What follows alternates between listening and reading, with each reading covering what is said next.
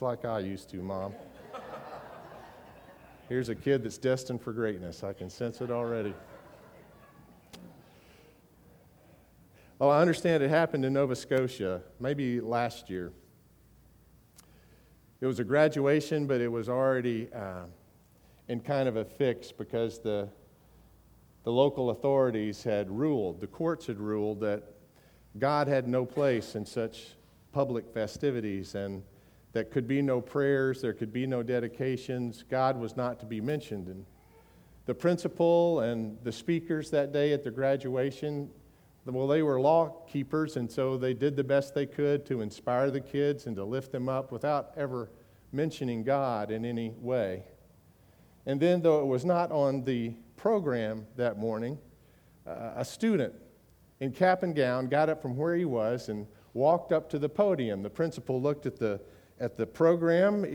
What was this kid doing there? And he stood before the mic, and the principal didn't know what he was going to do, but he didn't say a word. He just looked at his graduating class of 92 seniors and gave him a wink. And when that happened, it happened. All 92 kids at the same time sneezed.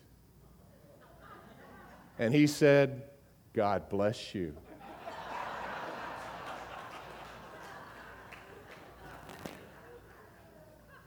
Now, that's creativity. That we had the creativity of high school seniors. Yeah? This meal is about God's blessing upon us. This Holy Communion that we partake of today. But it's not just a gift to bless us, it's the power by which we're given to bless someone else. I want to work at it as creatively and as powerfully as those seniors did that day, whatever the barriers. God's grace is worth giving away. Jesus thought so. And so, on the night that he gave himself up for us, he took bread. And he broke it and he gave it to his disciples, saying, Take and eat from this, all of you, for this is my body which is broken for you. Do this in remembrance of me. And likewise, after supper, Jesus took the cup.